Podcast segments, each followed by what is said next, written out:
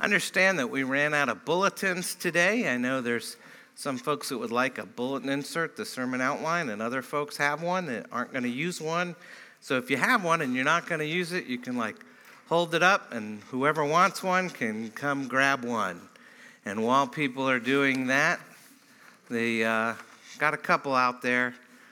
Uh, do want to announce uh, Joanna Michelle Mextroth was born yesterday.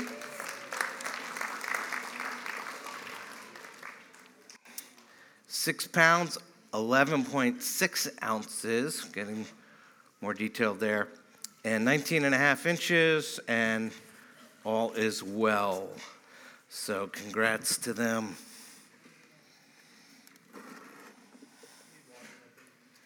Hmm? No, I think it's good. So, we have that. We are in our series on the most misused and misunderstood verses in the Bible. And uh, this has been a unique series um, because it forces us to look at things that we often get wrong. So this week we're looking at one verse in particular, uh, which is uh, not common uh, for us, so we'll see how it goes. Uh, but that verse is Proverbs 29 18. And uh, you may have heard this before. I will read it uh, for you. Please listen carefully. We'll be taking this apart as we go through today.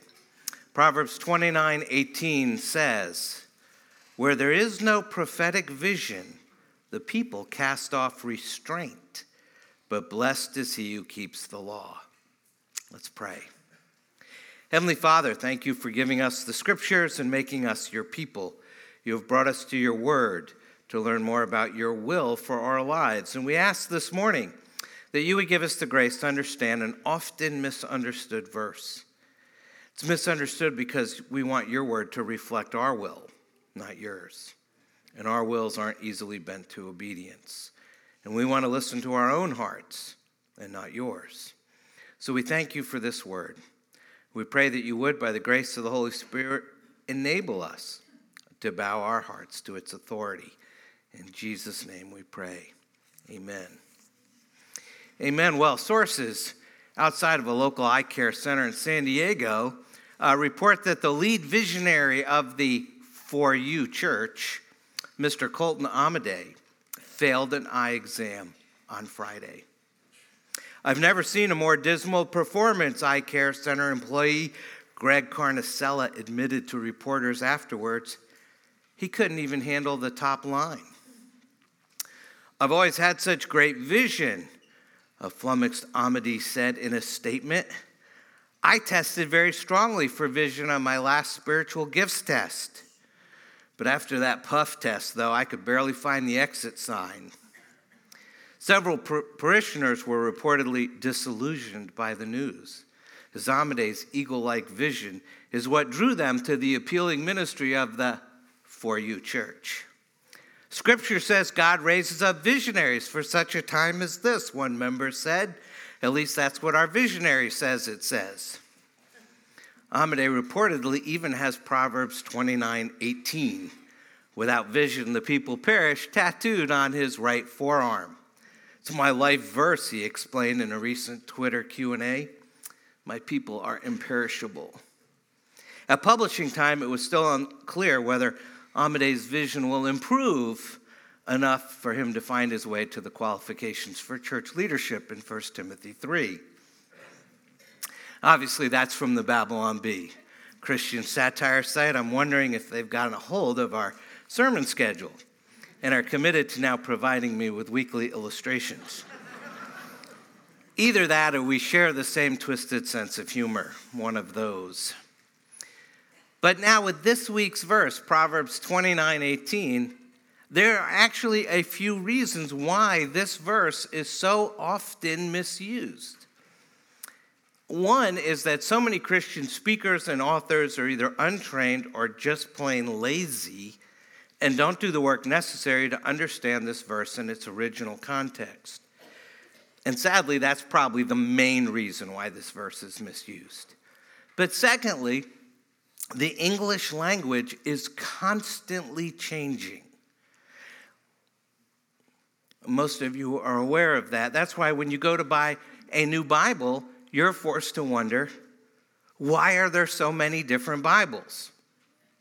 This question often comes up when it's time for people to pick out a new Bible. There's thin line Bibles, reference Bibles, study Bibles, topical Bibles, and so on and so forth. And it's where we enter into the world of translation philosophies, the theological angles taken in the study notes, format, print size, color, leather, hardback, thickness, and on and on. You name it, it's available. According to their website, Family Christian Bookstores, chain of bookstores, covers, uh, carries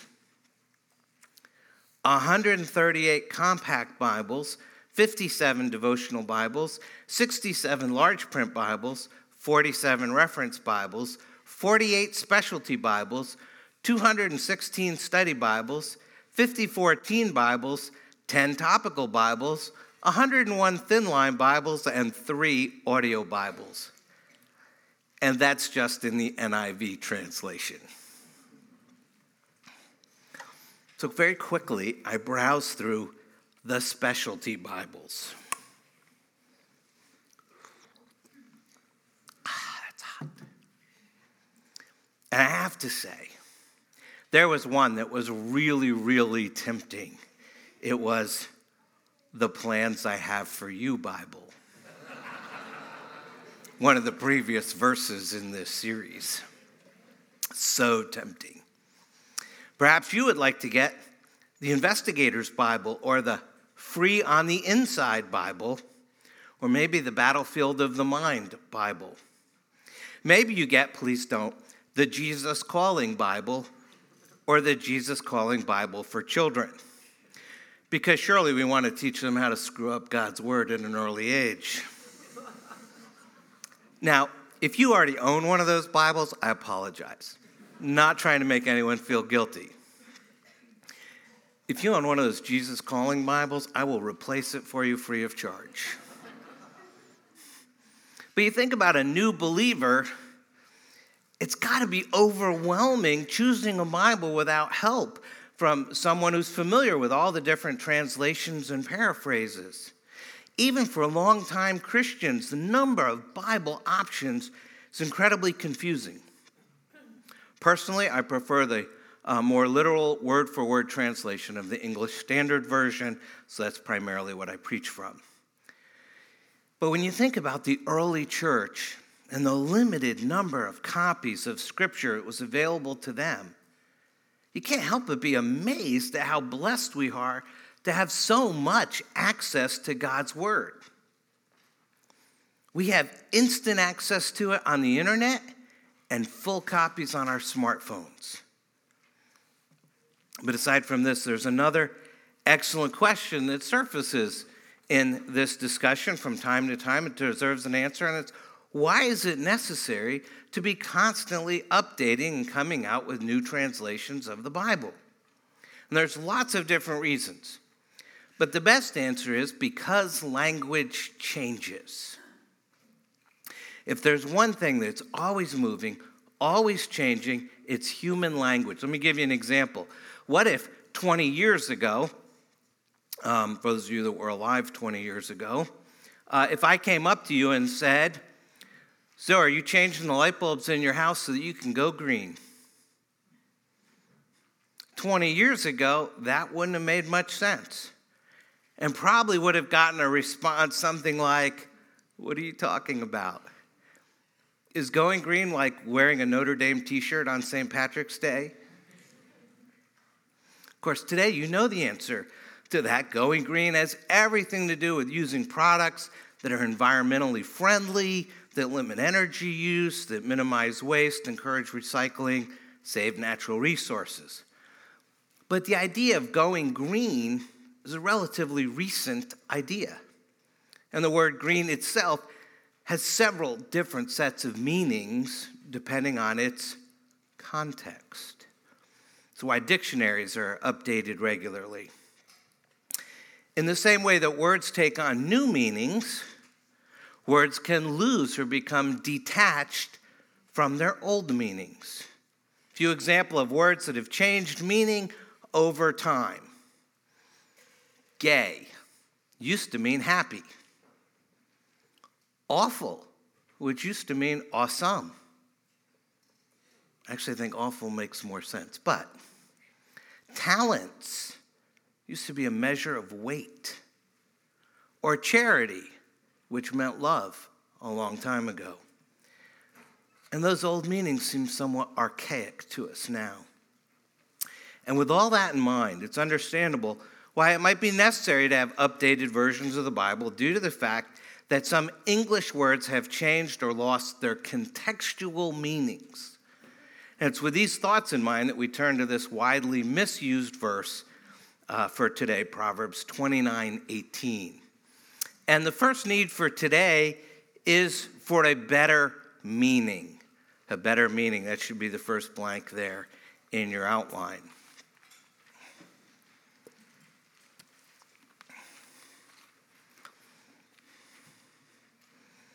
Again, our verse for today says, Where there is no prophetic vision, the people cast off restraint. But blessed is he who keeps the law. And that's really not a problem. Here's a case where an archaic and uh, understanding of an English word within the King James Version of the Bible has led to so many people misunderstanding and misusing what's actually a great verse of the Bible. King James is still a reliable translation in many ways, but readers today often have difficulty with it because we have trouble understanding its Old English or antiquated language. So let's look first at Proverbs 2019 in the King James, and I'll explain what's really being said. Here's how the first half of the verse reads in the King James Where there is no vision, the people perish. And that's the most common way that verse is heard. You may have heard that verse cited before. And the reason that so many people quote the King James is that it's convenient to use its wording to support a lot of contemporary ideas and agendas. And based on a surface reading of it, the verse seems to be talking about having a vision for a planned out future. The idea being that if we don't have a plan for success in the immediate future, then we're bound to fail or, in the extreme case, perish. That's not what this verse means. You can put that in like all caps. But before we explain what it does mean, let's talk about vision. The notion of having vision is widely used today in many circles. Example, as Americans, we elect politicians to serve in office based on their vision for the country's future. In a different way, companies often sit down as uh, leaders and envision where they want their company to be in 5, 10, or 20 years from now, and they develop a vision statement along with an accompanying strategy and tactics in order to obtain that anticipated future. Actually, I think they write a vision statement to go along with the existing strategy and tactics, but that's another discussion.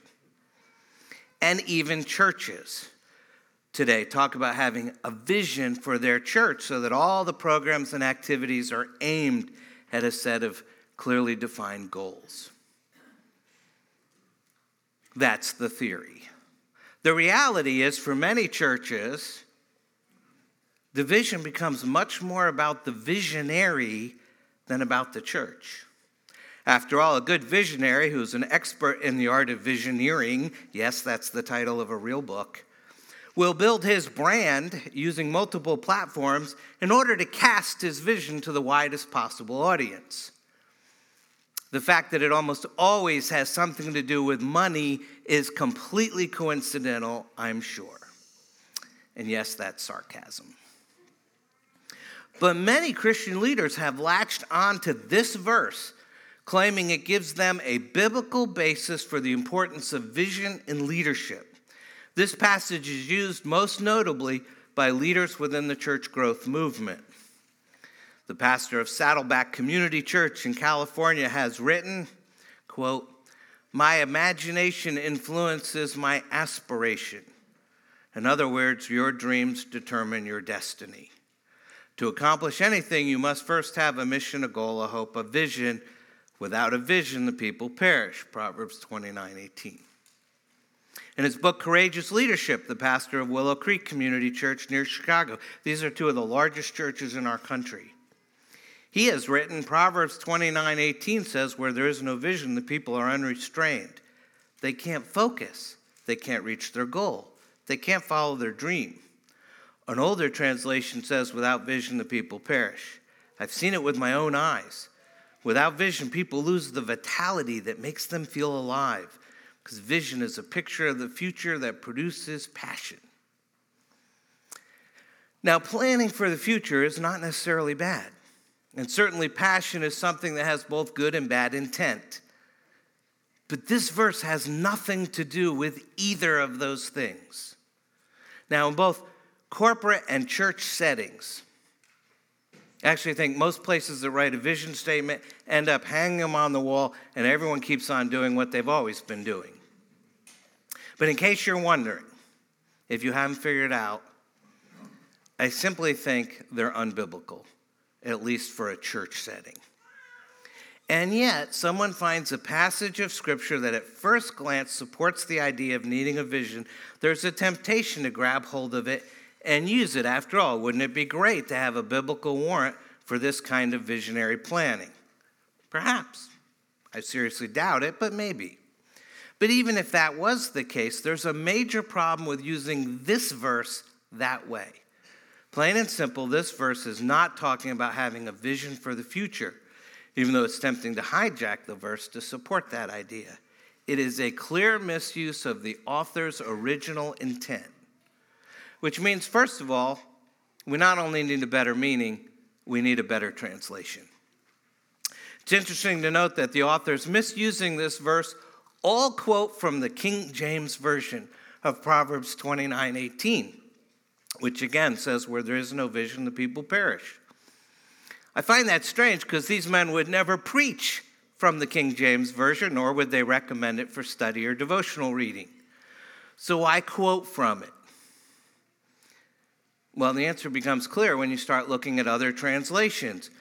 Because all you have to do is look at almost any other translation of the Bible in order to see what the verse is really saying. In fact, let's just quickly do that. Let's look at some versions. The contemporary English version, without guidance from God, law and order disappear, but God blesses everyone who obeys his law the Holman Christian Standard Bible, which is now being republished as the Christian Standard Bible. So if you have the first one, you don't need to buy the second one. Lots of people are buying a new Bible, not realizing they already own it. Without revelation, people run wild, but one who listens to instruction will be happy. New Living Translation people do not accept divine guidance. They run wild, but whoever obeys the law is joyful. New King James, where there is no revelation, the people cast off restraint. But happy is he who keeps the law. The New International Version, where there is no revelation, the people cast off restraint. But blessed is he who keeps the law. And the English Standard Version, where there is no prophetic vision, the people cast off restraint. But blessed is he who keeps the law. So now you can clearly see some of the more recent translations give a much different meaning of what this verse is saying than what we read in the older King James. It almost sounds as if they're quoting an entirely different verse, but they're not. And I would argue the other translations provide a much better sense of what's being communicated within the original Hebrew text. Four versions use the word revelation, two versions use the word guidance. Now, I use the ESV, the excellent superior version. The Sorry, I couldn't help it. But it uses the phrase prophetic vision, meaning the vision from the prophets. That phrase means exactly what it sounds like, or what theologians would call special revelation. In other words, the Word of God. When the prophets began to speak, they often started by saying, Thus says the Lord. That's prophetic vision. This verse is discussing the divine revelation of God that's come down to us from heaven.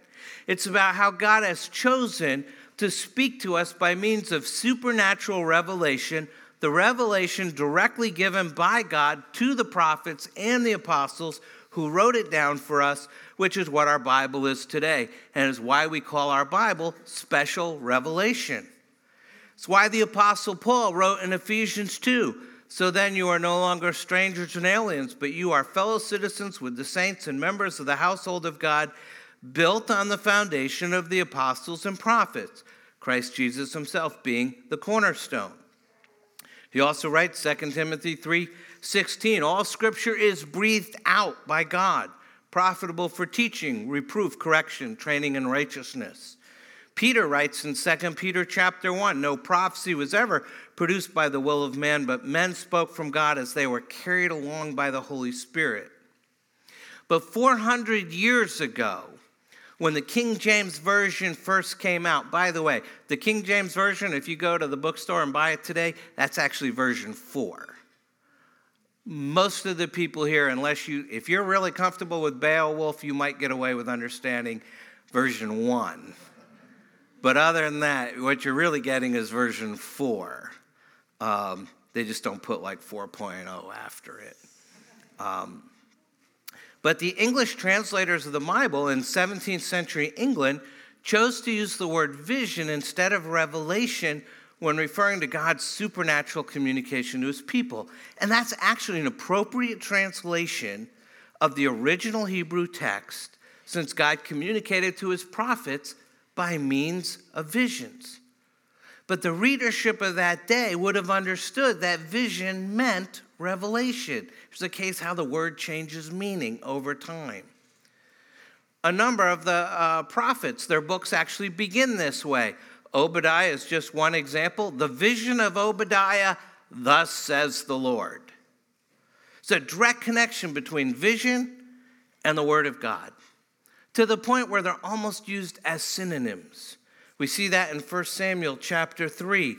Now the boy Samuel was ministering to the Lord in the presence of Eli, and the word of the Lord was rare in those days. There was no frequent vision. However, in our modern day American uh, culture, the word vision now has multiple meanings. It can refer to your eyesight. I have bad vision, hence I wear glasses. It can refer to the supernatural experience of divine revelation, as we see in the Bible.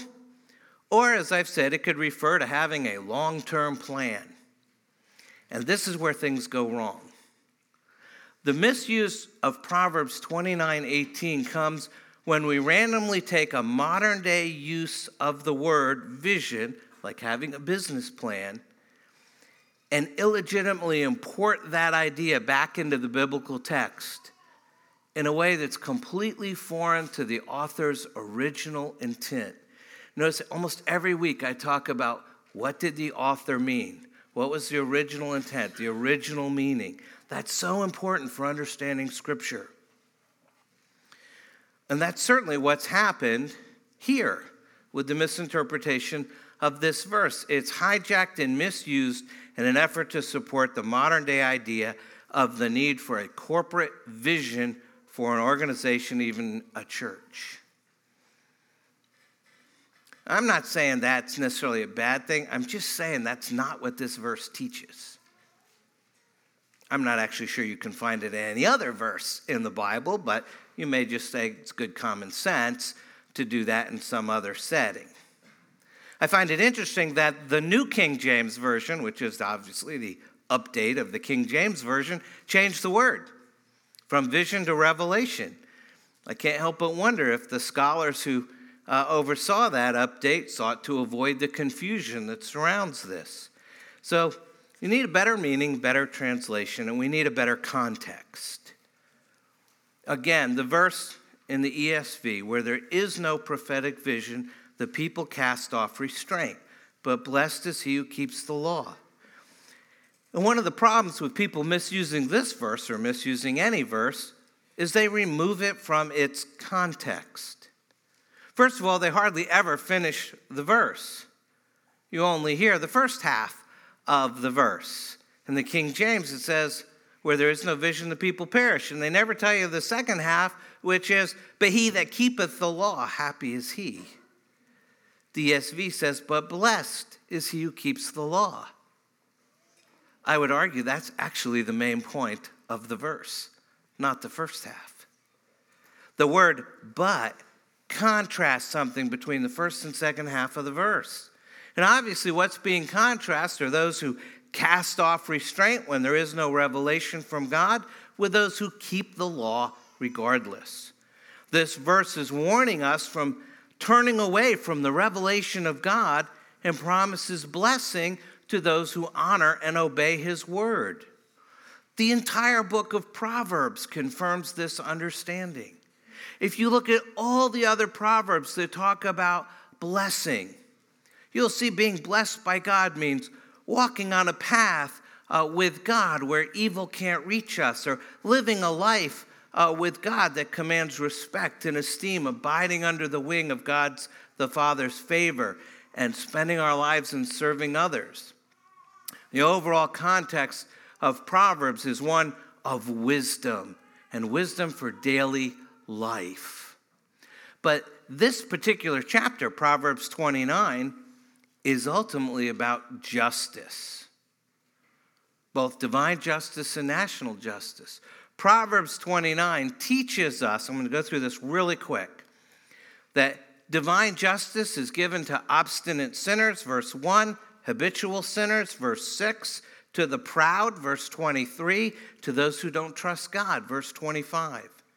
And national justice, or often as Proverbs puts it, public righteousness, is maintained where there's happiness and blessing, verse 2 in the end of chapter 28, where there's stability, verses 4 and 14, and where there's social concern for each other, verse 7. And then we learn that justice breaks down where there's instability, verse 8, where there's deception, verse 12, where there's corruption, verse 16, and where restraint has been cast off, verse 18, our verse for today. And there's more in there on domestic justice, how we treat our family, and personal justice, how our emotions and words govern our relationships. And our verse about God's revelation and our obedience to that revelation are right in the middle of a chapter on justice. So you might say, if you're really trying to understand this, where there is no divine revelation, the people cast off restraint and there is no justice. However, where there is divine revelation, the people are living in obedience to it, then there is justice. It's possible that a brief, careless reading of just one translation of the Bible could lead to confusion as to the meaning. But anyone who rightly handles the Word of God, paying attention to the context, into the original meaning of the specific words used, then the meaning of this verse becomes clear. This says, verse says nothing about the importance of having a church led by either a vision or a visionary. Ironically, this verse should underscore the importance of honoring God's revelation and warn those who water it down by sloppy or deliberate misuse. One last question for us that comes in this verse what about perishing? Vision, according to the church growth offers, is an integral part of church leadership. And a leader who does not cast vision leads his church towards destruction, which sounds bad for you. But the words, the people perish, is often interpreted by proponents of church growth to mean that churches without a clear vision will lose members and be unable to grow numerically. But is that conclusion supported by this verse? I don't think so. So, what does it mean to say that without prophetic vision, without divine revelation, the people cast off restraint? Let me try to explain it, and I'll use a biblical example. When we're regularly reading and studying the Bible, the Holy Spirit uses that discipline to build us up and strengthen us in the faith.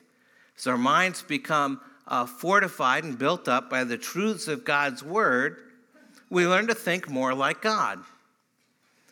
Furthermore, the Holy Spirit uses the power of God's Word to help us uh, in our fight against sin. Psalm 119:11 says, "I have stored up your word in my heart that I might not sin against you." So one of the main ways we fight sin is by knowing God's word. What this means is when God's word is fixed in our hearts, it enables us to sort out right from wrong. It enables us to practice restraint when we're tempted to sin. One can say that when God's word is heeded and obeyed, it has protective value. It protects us from evil thoughts and behaviors and shapes our moral boundaries so we know how to live a life that pleases God. On the other hand, when God's word is ignored or it's just missing from someone's life, its ability to sort out right from wrong starts to disappear, and to practice restraint is limited. And we're bound to fail, and we're bound to fall into sinful patterns. And this is what the writer of this proverb meant when he said, When there is no prophetic vision, no revelation, the people cast off restraint. One of the best examples of this comes to us from the Bible itself, from the book of Exodus. We spent a year in Exodus, some of you may remember. We read there in Exodus 32, this is the great incident of the golden calf. And we read there, verse 25. And when Moses saw that the people had broken loose, for Aaron had let them loose to the derision of their enemies, Perish, broken loose, cast off restraint, all translate the same Hebrew word. And here in Exodus, it's used in the sense that Israelites are unrestrained. Once the moral restraints have been removed, they show no restraint at all when Moses is up on Mount Sinai, and it becomes this mob scene of excess immorality. I'll let you think about that. Of course, Moses eventually comes down from Mount Sinai. And when he sees what's going on, the verses continue. Moses stood in the gate of the camp and said, Who is on the Lord's side? Come to me. And all the sons of Levi gathered around him. And he said to them, Thus says the Lord God of Israel. Prophetic vision. When you hear those phrase, Thus says the Lord, this is coming word from God through the prophet to you.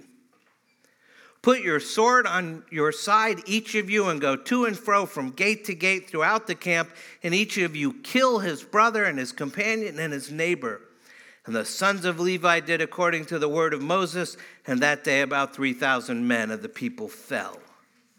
Casting off restraint can lead to deadly consequences and can, in fact, lead to people perishing.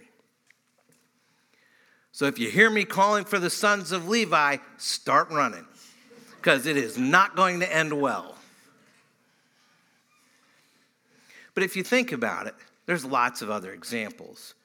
You know, how this proverb can be applied, how it essentially rings true in our culture today. You can think of almost any moral issue uh, in our society today, be it abortion, same sex marriage, promiscuous sexuality on college campuses, corporate lying on annual reports, or politicians spinning their version of events so it looks better for their political party. Whatever, that makes this verse look prophetic, for it's describing a current state of affairs in a secular culture that has little regard for the Word of God and shows an increasing disinterest in practicing moral restraint. It amazes me how much scripture still speaks to and describes sinful human nature today, even thousands of years after it was written.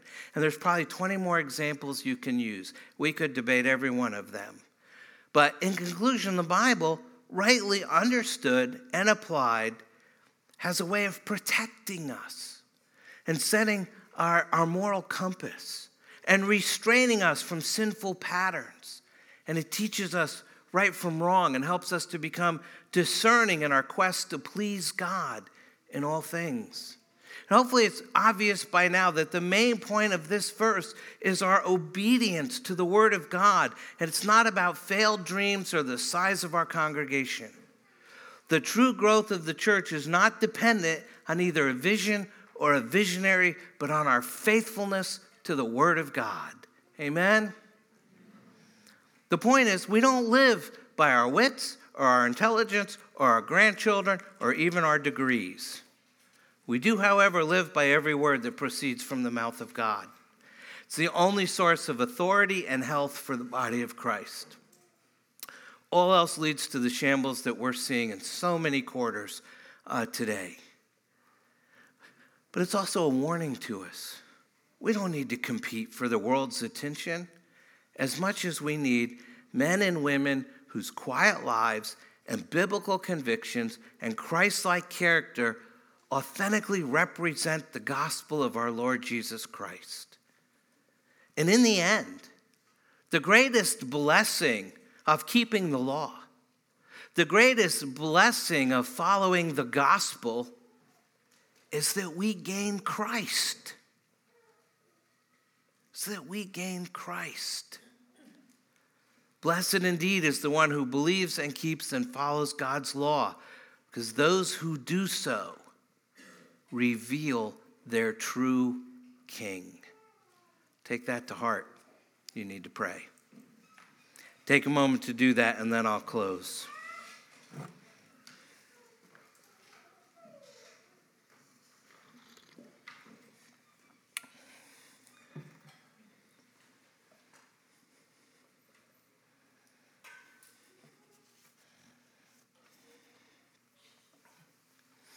Let's pray together. Heavenly Father, we commit ourselves to you this day. Lord, your word is so much bigger than we are. And we ask that you would reveal to us the truth of your word and that you would give us hearts to obey it.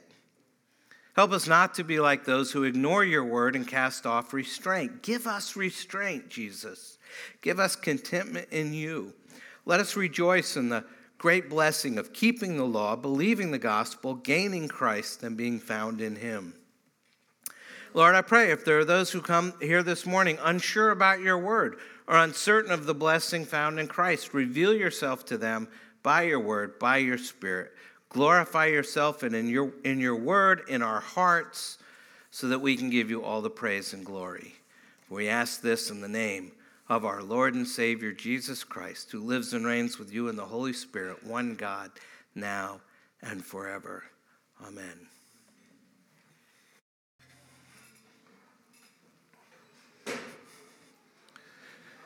Please receive God's blessing from 1 Peter. Having purified your souls by your obedience to the truth for a sincere brotherly love, love one another earnestly from a pure heart since you have been born again, not of perishable seed, but of imperishable, through the living and abiding Word of God. For all flesh is like grass, and all its glory like the flower of grass. The grass withers and the flower falls, but the word of the Lord remains forever. And this word is the good news that which preached to you. God bless you. We'll see you next week.